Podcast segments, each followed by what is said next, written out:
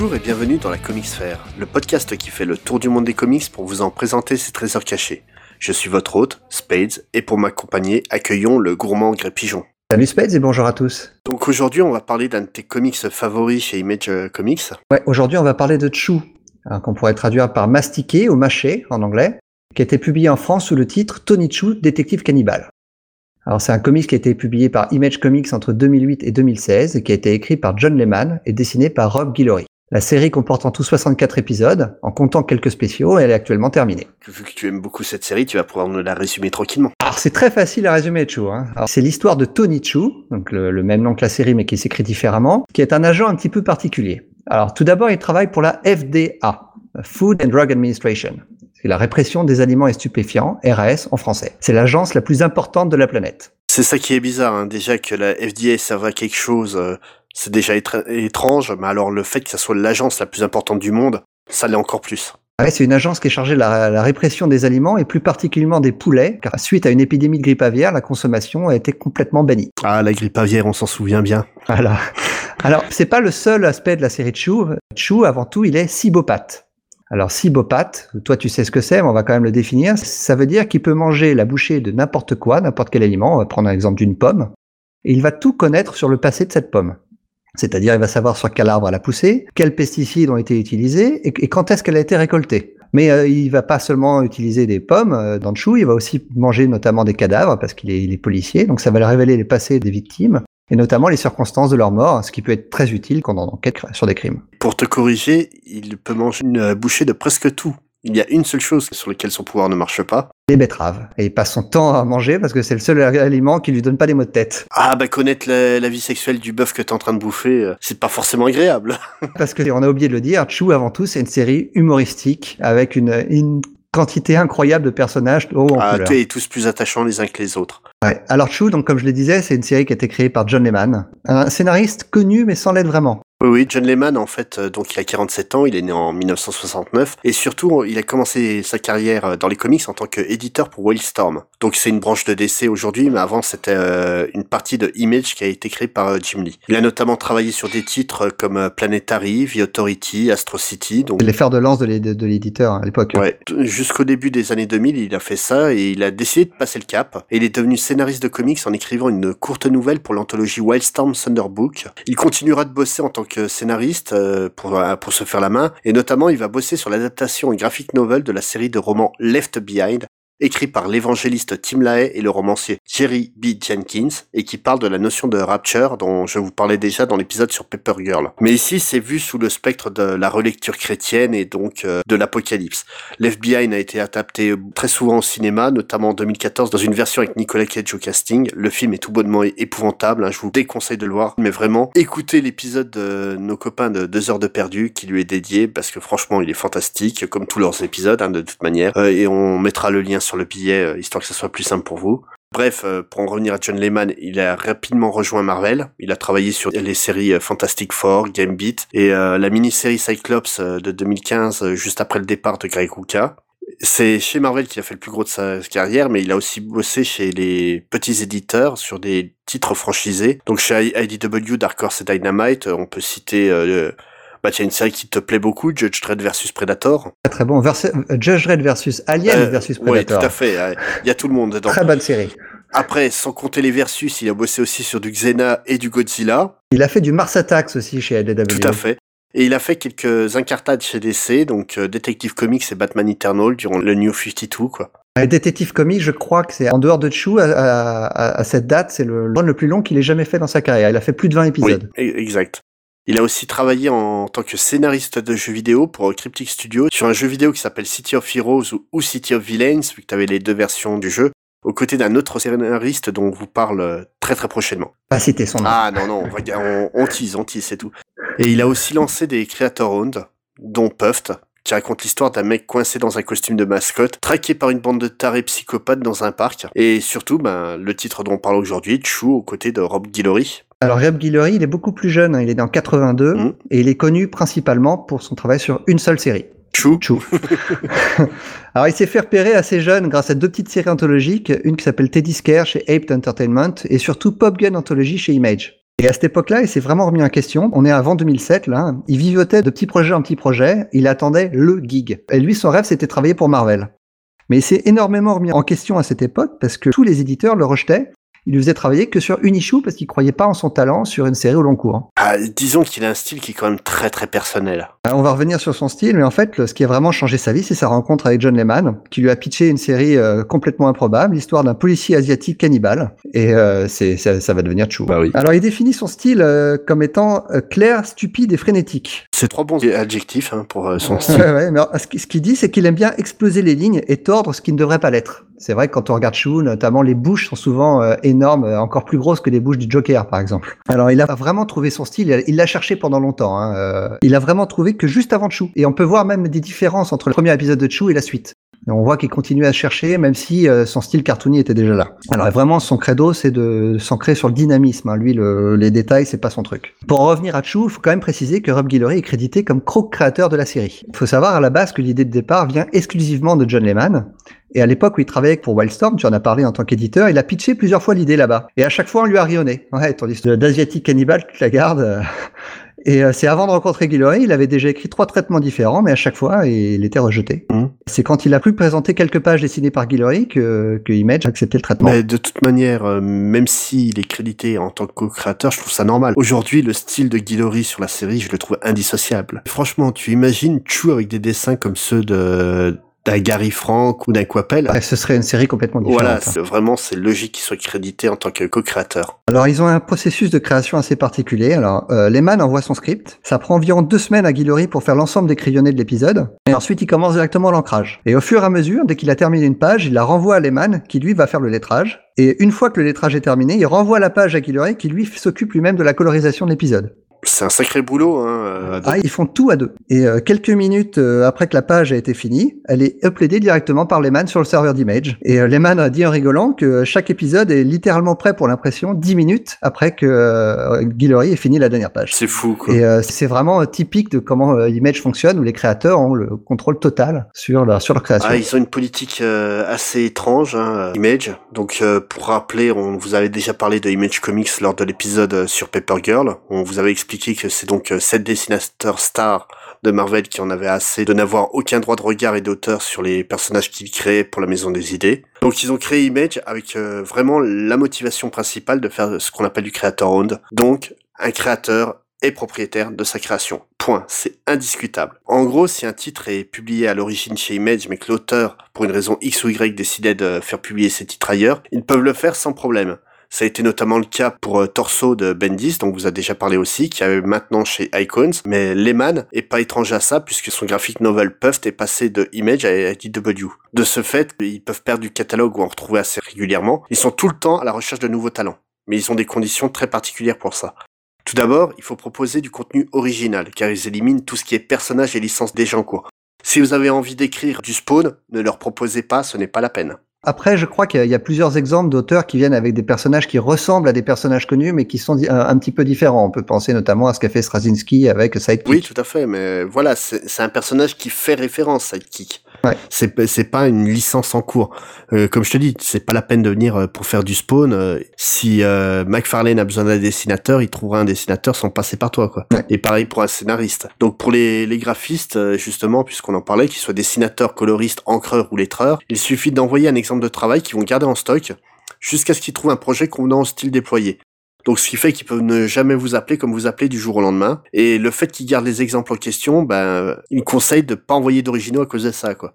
Parce que sinon, tu les perds complètement vu qu'ils les gardent dans leur tiroir. Pour les scénaristes, ça s'avère beaucoup plus difficile puisqu'Image ne fournit pas d'équipe créative. Donc euh, même si tu leur proposes l'idée du siècle en termes d'histoire, si tu arrives sans équipe créative, donc sans dessinateur, sans encreur et sans coloriste, bah, ton projet sera refusé. Ouais, j'ai même vu euh, sur leur site qu'ils incitent les gens comme ça, les scénaristes seuls, à aller contacter directement DC ou Marvel. Tout à fait, ouais. Dans le cas où euh, tu as sous la main un dessinateur encreur coloriste, bah, il te suffit d'envoyer un courrier expliquant euh, brièvement ton projet. Si tu as une carrière, l'expliquer un peu. Tu ajoutes à ça un synopsis d'une page du premier arc. Et il stipule bien du premier arc, pas de la première issue.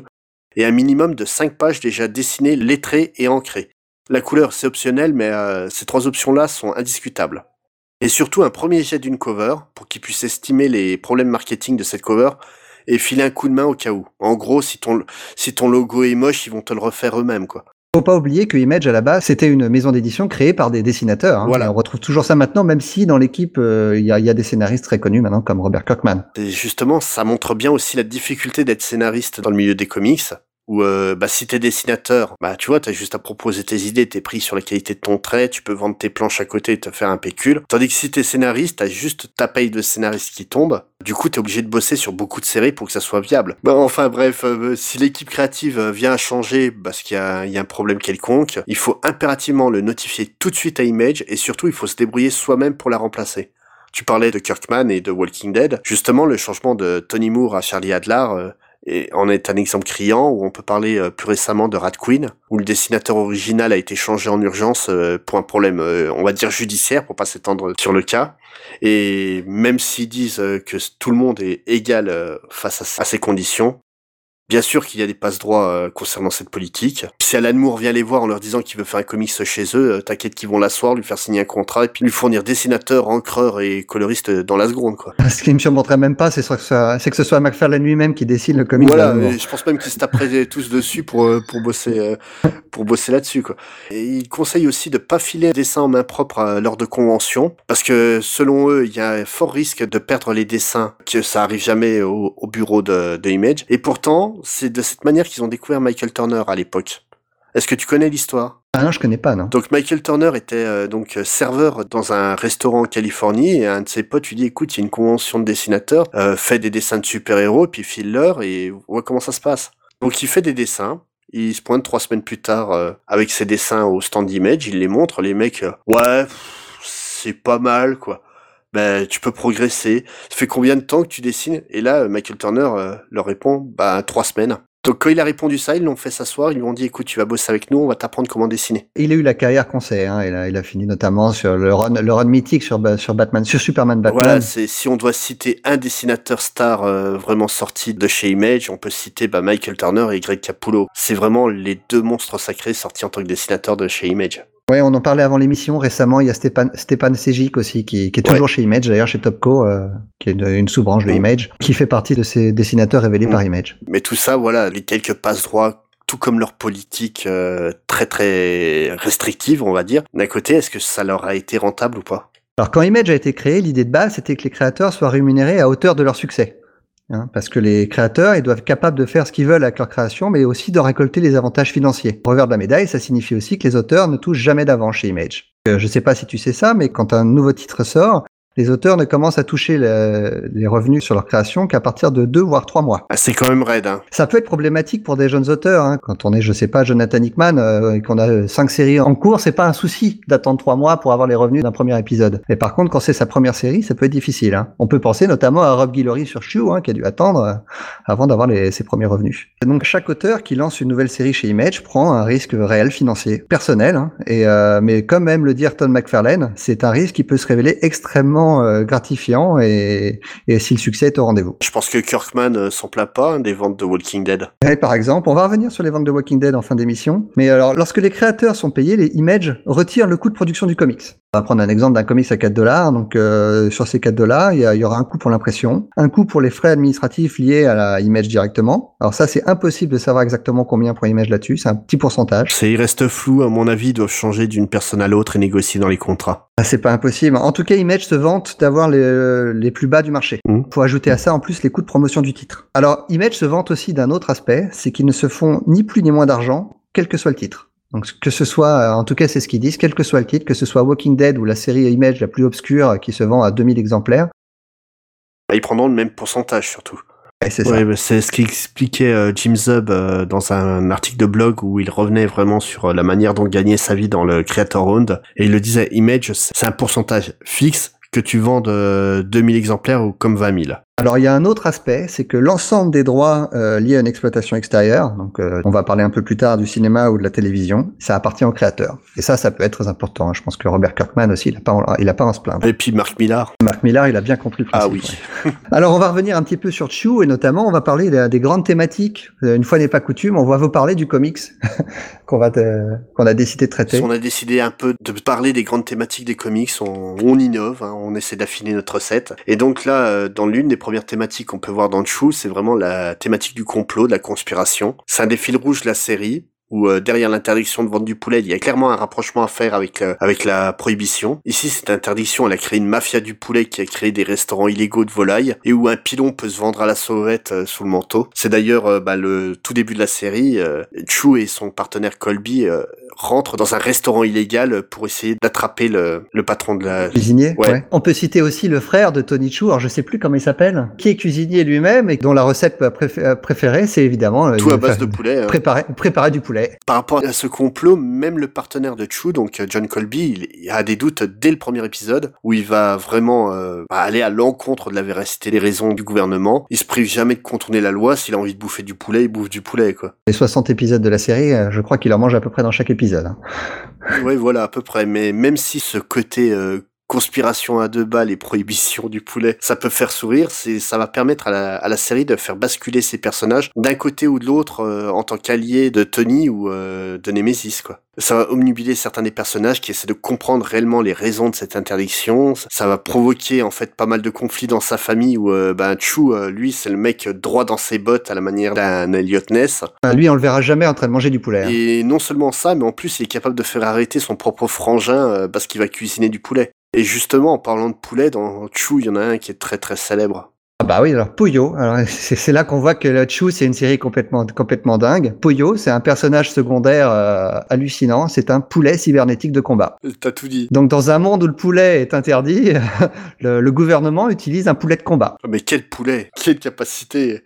C'est un personnage mais totalement fou qui nous est arrivé. Mais en fait comme une bonne blague. Et c'est plus qu'une blague en fait. Lehman, c'est le premier surpris de l'importance qu'a pris Poyo dans l'histoire. À la base, ça devait être ce qu'il qualifie lui-même qu'un MacGuffin, c'est-à-dire un personnage mystérieux et sans importance. On devait le voir dans un épisode et c'est tout. Mhm. Et au final, il a tellement adoré l'écrire, et en plus, le, retour du public a été euh, tellement incroyable. On lui réclamait sans cesse en convention quand est-ce que vous faites revenir euh, Poyo? Au final, il joue un rôle extrêmement important dans la série. Il a même écrit trois épisodes spéciaux uniquement sur Poyo il n'y a, aucun dialogue parce que c'est un poulet, donc il parle pas. Donc c'était beaucoup plus que ce que Lehman avait imaginé au départ. C'est, euh. c'est la notion du fan favorite, le personnage euh, pas très important, mais qui en fait pour les fans euh, acquiert de l'importance et qui en fait vraiment un personnage populaire. Et c'est, il y a un autre fan favori dans la série. Oh, il y en a plusieurs, hein. mais un autre, un autre personnage qui a pris de l'importance grâce à l'amour des fans, c'est la sœur de Tony qui s'appelle aussi Tony, la sœur jumelle, et qui devait alors, il avait, il avait prévu son sort dès le début. Hein, on va pas vous le révéler évidemment. Il savait très bien ce qui lui allait lui arriver tout au long de la série, mais par contre on devait la voir assez peu et elle a eu, elle a rencontré un tel succès auprès du public, un peu comme Poyo, qu'il a décidé de la, lui, donner un rôle beaucoup plus important. Je crois qu'en fait, le problème qu'on a avec Chu,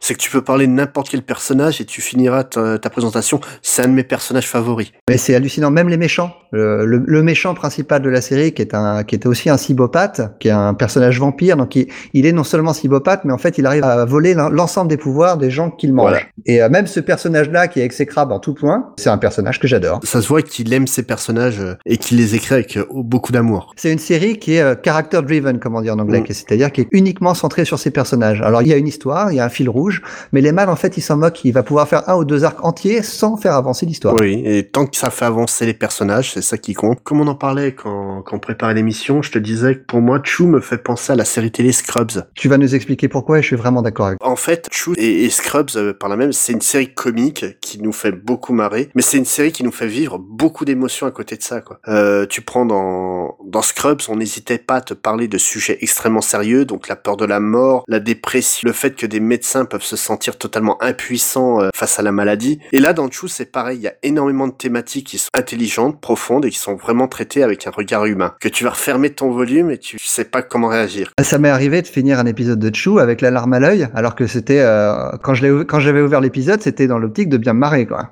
Et, mais t'arrives pas à lui en vouloir quoi l'épisode. Tu, tu sais pourquoi t'étais pas bien. Et quand je dis qu'il y a une certaine humanité, euh, c'est vraiment, il y a un vrai message de tolérance dans Chou. Les auteurs ont créé un monde qui est vraiment multiethnique. Le personnage est un asiatique dont le meilleur pote est un blond à l'œil bleu et l'autre rouge. Sa sœur euh, fréquente un indien et un noir lui-même est avec une blanche et tous sont sur un pied d'égalité au niveau de la représentativité. Quoi. Le fait qu'il soit d'une euh, d'une certaine ethnie, bah, au final, euh, on s'en fout. Le trait cartoony de Guillory joue beaucoup, hein, bah, je, je, pense, pour qu'on oublie aussi euh, ce côté ethnique qui est pas du tout mis en avant. Enfin, il est mis en avant sans l'être. C'est tellement naturel qu'on n'y pense pas. Quel personnage asiatique principal tu connais d'autres dans, dans un comics? Euh, tu peux même dire euh, dans n'importe quel média. Hein. Et là, le truc, tu vois, tout le monde pourrait euh, hisser ça comme un porte-drapeau et, et à, aucun moment ils le font. Quoi. Il est asiatique, parce qu'il est asiatique. Parce qu'à mon avis, ça arrangeait pour le jeu de mots euh, pourri de la couverture. Ah, c'est ça. De la même manière, euh, pour en revenir au meilleur ami euh, partenaire, donc John Colby dont j'ai parlé tout à l'heure, ce- personnage est bisexuel. Et c'est en plus c'est un des personnages bisexuels les plus intéressants qui a été créé ces dernières années pour moi. Parce que jamais Lehman va essayer de politiser ce trait de caractère. Son personnage est un bon vivant, il aime la bouffe, donc il bouffe du poulet, et il aime le sexe, donc il couche avec les gens et qu'il a envie de coucher. Et il n'a pas besoin de le justifier tant, tant il l'assume à 100%. On en revient toujours à ça. Tous les personnages sont incroyables dans Chou, mais celui-ci Ouais. notamment. À euh, aucun moment il, il y a un questionnement sur sa sexualité. Quand t'as découvert en fait euh, sa bisexualité, ça t'est arrivé euh, par surprise. Ouais, ouais, ouais, mais, ça- c'est- mais, mais c'est comme pour l'interracialité, ça nous est complètement égal. Comme je disais, les origines asiatiques de Chu, bah tu t'en fous quoi. Et il y a un autre truc, c'est qu'on peut faire un parallèle avec le côté très très chelou des prothèses des personnages, où en fait beaucoup vont perdre des membres euh, au fur et à mesure de, de l'histoire. Ah, ça tranche Ah ouais, ça hein. tranche beaucoup. Et ils vont tous se retrouver avec des parties cybernétiques à la place. Mais tous avec des parties cybernétiques totalement débiles. Genre euh, une passe de crabe en, en métal ou un corps de cheval. À choisir, je, prends, je préfère quand même la pince de crabe. hein. Ouais, c'est un peu plus discret quand même. Colby a un œil cybernétique. Tony Chou se retrouve assez rapidement avec une oreille aussi ouais, cybernétique. ouais, mais qui re- ressemble à une oreille humaine, lui, tandis que donc le directeur euh, du FDA euh, se retrouve avec un corps de cheval, le, leur partenaire se retrouve avec une passe de crabe. Vraiment, il y, a, il y a plein de trucs comme ça. Et est-ce que c'est pas une manière bah, de dédramatiser l'handicap et de dire clairement que l'handicap c'est pas une fin en soi? C'est évident que c'est ça. Et quand tu vois que les personnages, en fait, ils s'en foutent euh, vraiment des prothèses de l'autre en face. Quand tu vois le personnage qui perd sa main justement, donc c'est une scène assez terrible, hein, et tu le revois revenir l'épisode d'après avec sa pince de crabe comme si de rien n'était. euh, Ouais, ouais, non, voilà. Et à mon avis, c'est une manière de d'exprimer à, à quel point il est complètement con de ressentir de la, de la pitié ou de la condescendance vis-à-vis d'un handicapé, parce que ça peut provoquer un sentiment de honte. Hmm. Honnêtement, je comprends pas l'intérêt de culpabiliser un, un handicapé. Euh, ok, les, les mecs peuvent pas faire certains trucs euh, euh, que toi tu peux faire en étant valide, mais est-ce que l'à côté, lui, il peut pas faire des trucs que tu peux pas faire hein? Il suffit de prendre Stephen Hawkins. Le mec peut quasiment pas bouger, mais c'est quand même l'homme le plus intelligent du monde. Pour moi, euh, vraiment, Lehman et Guillory, au niveau de l'humanité puis du combat de l'égalité, ils ont vraiment tout compris, quoi. Par contre, oui, euh, Chou, ça a avant tout, quand même, on l'a, on l'a- dit plusieurs fois, une série où on est là pour rigoler. Et les auteurs se font plaisir aussi en cachant des petits easter eggs dans, Ah, dans chaque épisode. Alors, on va définir vite fait ce que c'est qu'un easter egg. hein. C'est une petite blague qu'un créateur cache dans son comics pour que certains lecteurs puissent trouver. Alors, ce sont des références souvent euh, obscures ou elles peuvent être aussi très évidentes. J'ai un petit exemple de, d'easter egg évident dans le monde des comics.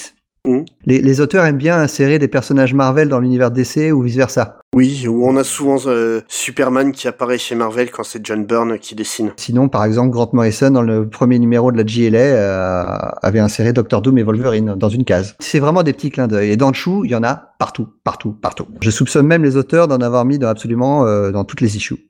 Alors, euh, J'en ai, j'en ai listé quelques-uns assez rigolos, euh, notamment dans l'épisode 13, il y a une séquence dans un ascenseur où on reconnaît très nettement Peter Parker à Jimmy Olsen. Oui, oui. Dans l'épisode suivant, on a Savoy, qui est la némésis, mais aussi le mentor de Chou, qui va rencontrer son collègue dans un cinéma. Et dans le cinéma, ils vont diffuser un film. Alors, quel, quel est ce film, à ton avis? Hum, Ça, je me rappelle plus, je dois t'avouer. Eh ben, c'est des planches de Walking Dead qui sont diffusées euh, dans le cinéma.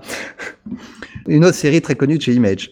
Alors, il y a beaucoup de références à Walking Dead dans le show. hein. La référence qui revient le plus, je pense que Guillory ou Lehman est fan, c'est Lost. Alors Lost, il y en a partout, partout, partout, partout. À tel point qu'il y a même une fois une référence dans une couverture. Alors c'est la couverture du numéro 37, où on voit la montre de Tony qui donne l'heure, il est 8h15. Et 8h15, c'est le numéro de l'avion qui s'est écrasé sur l'île. Mm. Enfin, 8- 815, pas 8h15. Alors, comme je l'ai déjà dit, hein, le- il y a un nombre d'easter eggs incroyables dans le show, mais ça gâche pas du tout la lecture. hein. C'est juste un petit bonus pour Voilà. le lecteur. Et ça donne en plus l'envie de relire des épisodes. Moi, j'ai lu tous les épisodes de Chou et je sais que je vais recommencer la série juste pour essayer de repérer des easter eggs que j'ai pu rater. hein. Et dans la même logique, en fait, il y a les affiches dans le fond. Quand t'as un personnage qui tient, qui tient une affiche, t'es pas obligé de lire ce qu'il y a dessus. Mais quand tu le lis, tu te rends compte qu'en fait, ils sont, ils sont en train de déconner avec toi, quoi, les auteurs. Vraiment, ils s'amusent. C'est marrant que tu dis ça parce que le dernier easter egg que j'avais noté, c'était un easter egg dans lequel les auteurs eux-mêmes apparaissent. Donc c'est dans l'issue 31, si Mm. vous voulez voir à quoi il ressemble, euh, Gilroy s'est dessiné lui-même ainsi que John Lehman. Et euh, il y a des affiches partout. euh, Ils sont euh, dans cet épisode-là, ils sont dans une convention comics. Et il y a des affiches partout qui se moquent des gens qui vont en convention comics.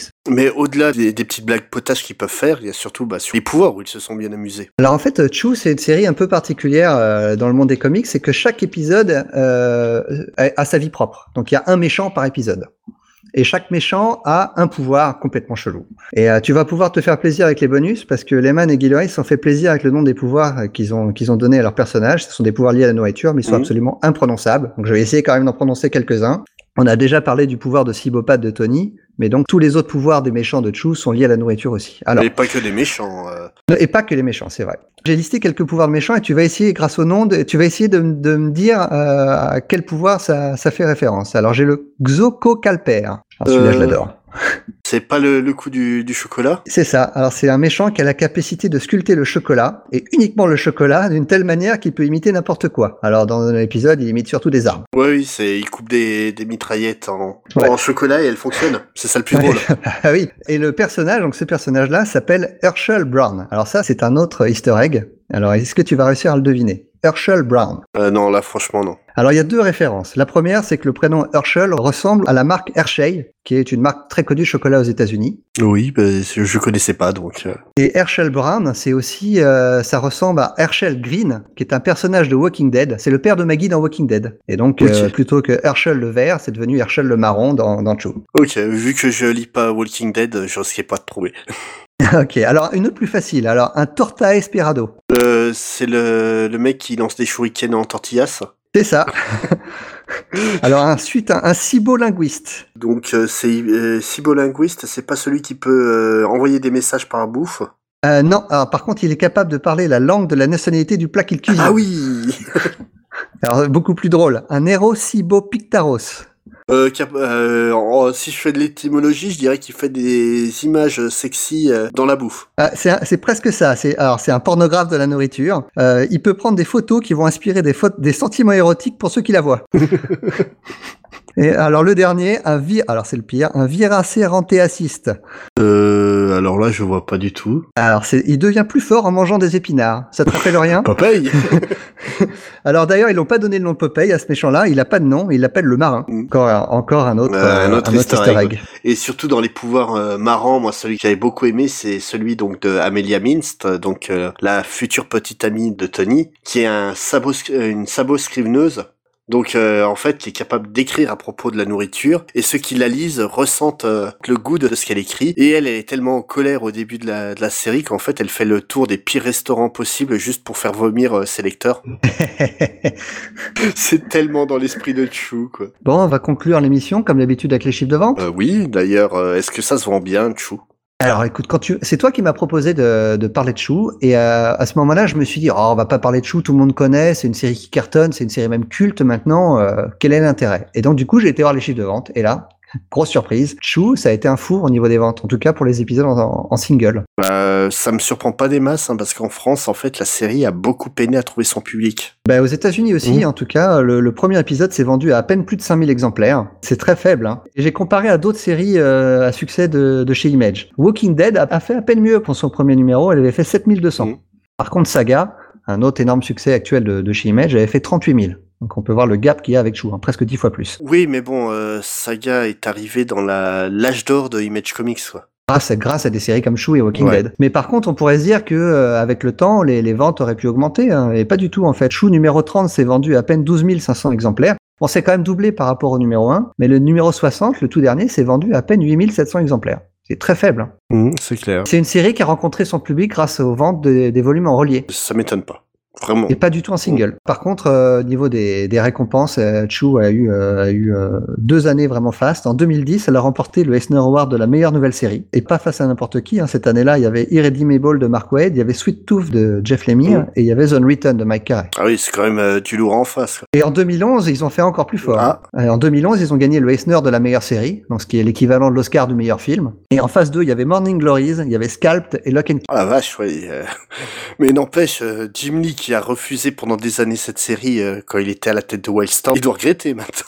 Ben, je sais pas s'ils regrettent parce qu'au niveau des ventes, comme euh, comme je te le disais, ça n'a pas été non plus un succès incroyable. C'est plutôt c'est plus un succès un succès d'estime. C'est une série qui devient culte avec le temps. oui, mais ça, ça me surprend pas. Et, et c'est une série qui a su en fait gagner une fanbase assez solide. Ouais, c'est ça. C'est assez rare les séries. Par contre, elle est partie d'assez bas, mais elle a pas perdu le lectorat au fur et à mesure des épisodes, bien au contraire. Voilà. Mais déjà, euh, faut savoir que Lehman avait euh, l'idée claire de faire 5 ans de, de publication, quoi.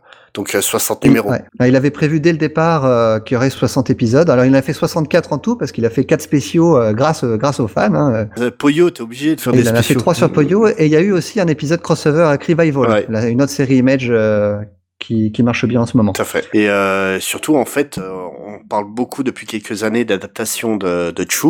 Ouais, il, y a eu, il, y a eu des, il y a eu des rumeurs de films, hein, si je me souviens En- bien, il y a quelques en années. fait, même de- carrément d'une série live qui devait se faire sur Showtime avec Kiefer Sutherland dans le rôle de Tony Chu. Oui, un asiatique, on va Ouais. prendre Voilà. fait Sutherland. Bien sûr. Et puis euh, pour jouer Adolf Hitler dans un film, on va prendre Samuel L. Jackson bientôt, je pense. Mais bon, ça a été annulé. Hein. D'un côté, j'en suis plutôt content. Et euh, Lehman et Guillory, en fait, ce qu'ils auraient voulu faire, c'était une version animée. Et d'un côté, bah, ça va être exaucé euh, normalement l'année prochaine, puisqu'un film d'animation Chu vers le jour, donc avec Steven Yeun de- dans le rôle de Chu, donc euh, Glenn dans l'adaptation de The Walking Dead euh, à la télé. Bah, parfait. Comme quoi, on en parle beaucoup hein, de The Walking Dead aujourd'hui. Ouais. Euh, on trouve euh, Felicia Day dans le rôle de Amelia Minst, donc euh, grande habituée des productions euh, de Joss Whedon, notamment euh, Dr. Horrible. Et surtout, en fait, on aurait dû avoir Robin Williams dans le rôle de Savoy. Malheureusement, il nous a quittés. Mais On n'y part pas trop au champ, je crois. hein. Ah, quand même, Robin Williams. Alors, Robin Williams, il est exceptionnel dans le doublage, mais, euh, mais l'acteur qui a été choisi a aussi une voix vraiment Voilà, particulière. c'est- c'est un très bon acteur. Donc, euh, d'un côté, euh, c'est si on aura quelqu'un de remarquable pour jouer Savoy, ça va être David Tennant, donc euh, ex Doctor Who et ex homme pourpre de Jessica Jones. Son accent anglais va coller à la perfection au personnage de Savoy. Très bon choix. Ouais. Mais par contre, le problème de cette adaptation, c'est on sait pas du tout comment ça va sortir. Si c'est une sortie télé, si c'est une sortie euh, ciné, si c'est un DTV, si c'est pour Netflix, ce qui est pas du tout rassurant pour la visibilité, quoi. Parce que ça fait un bon moment maintenant que les voix ont été enregistrées, mais la, la série ne voit toujours pas le jour. Ouais, puis la boîte de prod est surtout une habituée des motion comics plus que de, de vrais cartoons. Tu jugeras sur pièce quand ça sortira, si ça sort un jour. Par contre, ouais, que- comme on en parlait avant de- d'enregistrer, ça serait cool que ça soit sur Netflix, que ça adapte que le premier arc et puis que ça donne une idée pour lancer la, la série télé derrière, quoi. J'ai vu une interview de John Lehman dans laquelle il explique qu'il retient pas son souffle hein, pour cette adaptation. Lui, ce qui comptait pour lui, c'était de raconter son histoire en comics. Maintenant, il l'a terminé. Tout ce qui vient, c'est du bonus, mais euh, il en a pas besoin pour vivre. Oui, non, mais tout à fait. Mais euh, le truc, c'est que Chu mérite d'être connu. Comme tu l'as dit, euh, ça t'a surpris quand je t'ai proposé le titre. Puis quand t'as vu les chiffres de vente, t'as compris pourquoi je te proposais ça. Mais il faut savoir que quand Delcourt, euh, donc en France, a commencé à publier ça, parce que oui, on va commencer à parler des sorties VF pour commencer. Donc les 12 tomes sont disponibles chez Delcourt pour un prix entre 15 et euh, 16,50€ selon la pagination des tomes, sous le titre de Chu Détective Cannibale. Mais quand ils ont commencé à sortir la série, ça a été un bide, mais vraiment où ils n'arrivaient pas à dépasser les 1000 exemplaires euh, par tome. Et ça a été donc euh, certains grands noms de la communauté geek en, France, je pense notamment à Davy Mourier et, à l'équipe de No Life, qui ont poussé le titre en avant, qui ont vraiment dit non mais faut lire ce truc, c'est vraiment génial quoi. Et euh, donc les ventes vont un peu mieux, on peut pas dire que ce soit des grosses ventes. Alors en VO, c'est un peu mieux au niveau des, des tomes parce que donc on a expliqué que les épisodes en single se vendaient pas bien du tout. Par contre, il y a eu plusieurs sorties de, de tomes reliés. Donc ils ont sorti comme en VF de 12 tomes avec 5 ou 6 épisodes par tome.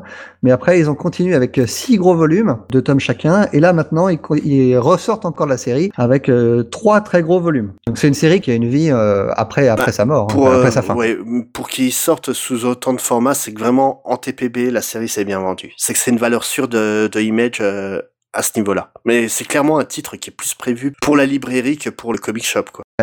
Euh, c'est- c'est c'est vrai que la vie en comic shop a été, euh, a été chaotique. Moi, je suis surpris même qu'ils aient, qu'ils aient continué. Je pense que c'est le succès de vente du premier, euh, du premier volume relié qui a fait en sorte que les auteurs ont Et puis le continué. succès critique, dès la première année de publication, tu te chopes un Eisner Ouais, ouais, Award. mais à, à, à, à 5000 exemplaires, euh, 5000 exemplaires par mois, euh, c'est pas viable économiquement pour Ouais, C'est vraiment les ventes de TPB qui ont permis de, qui ont permis leur en survie. hein. fait, euh, je parlais de Jim Zub euh, tout à l'heure, il expliquait un titre qui se vend à 5000 exemplaires par mois. S'ils se vendent aux alentours de 3 dollars, ça, si Image prend aucune charge et si euh, il n'y a pas de pub autour du comics, ça rapporte exactement 37 dollars par page aux auteurs. Il y a 20 pages dans un comics ou 22, euh, c'est, ça fait pas loin. Non, ça fait vraiment pas lourd. hein. Donc euh, c'est c'est sûr que que c'est pas viable.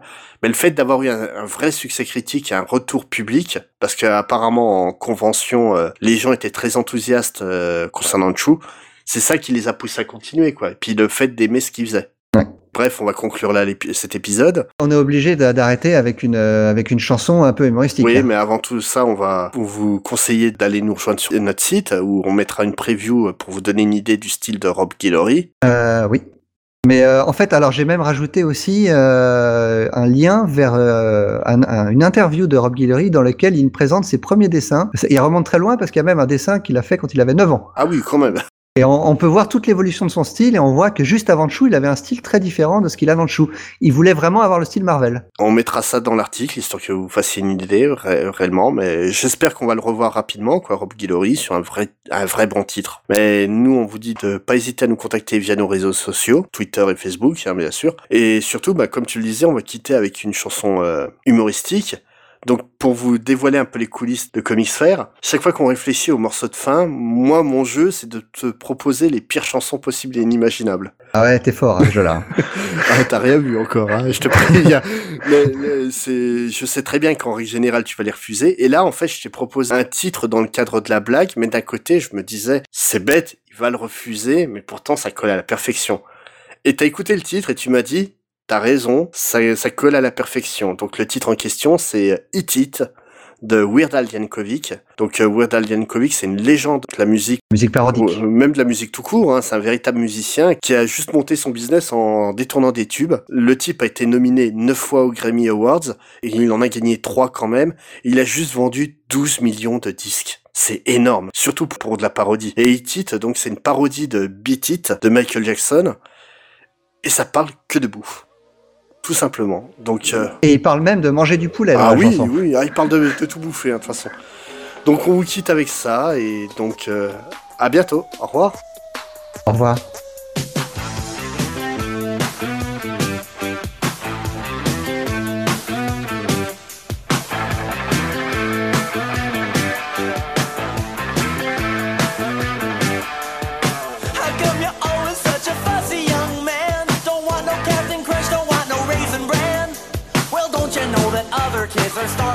Japan? So eat it, just eat it. Don't wanna argue, I don't wanna debate. Don't wanna hear about what kind of food you hate. You won't get no dessert till you clean off your plate. So eat it. Don't you tell me you're full, just eat it. Eat it. Get yourself an egg and beat it. Have some more chicken, have some more pie.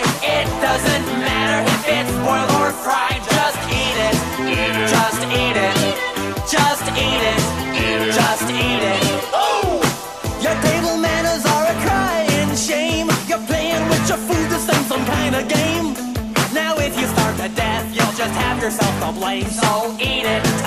Just eat it.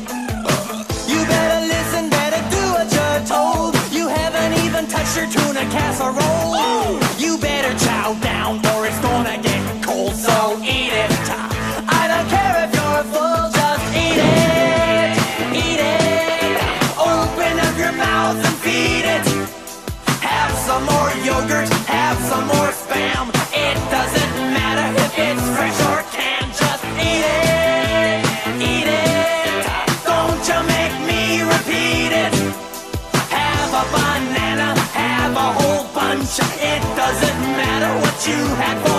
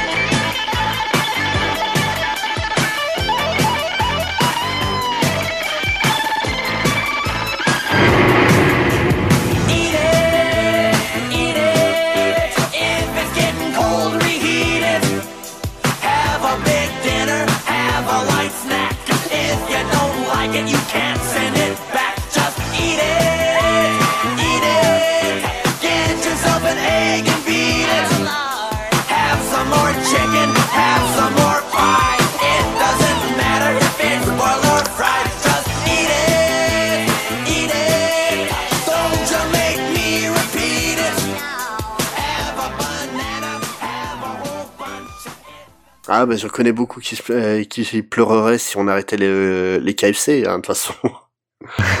Une petite pensée pour Blackie. voilà, j'osais pas le dire, mais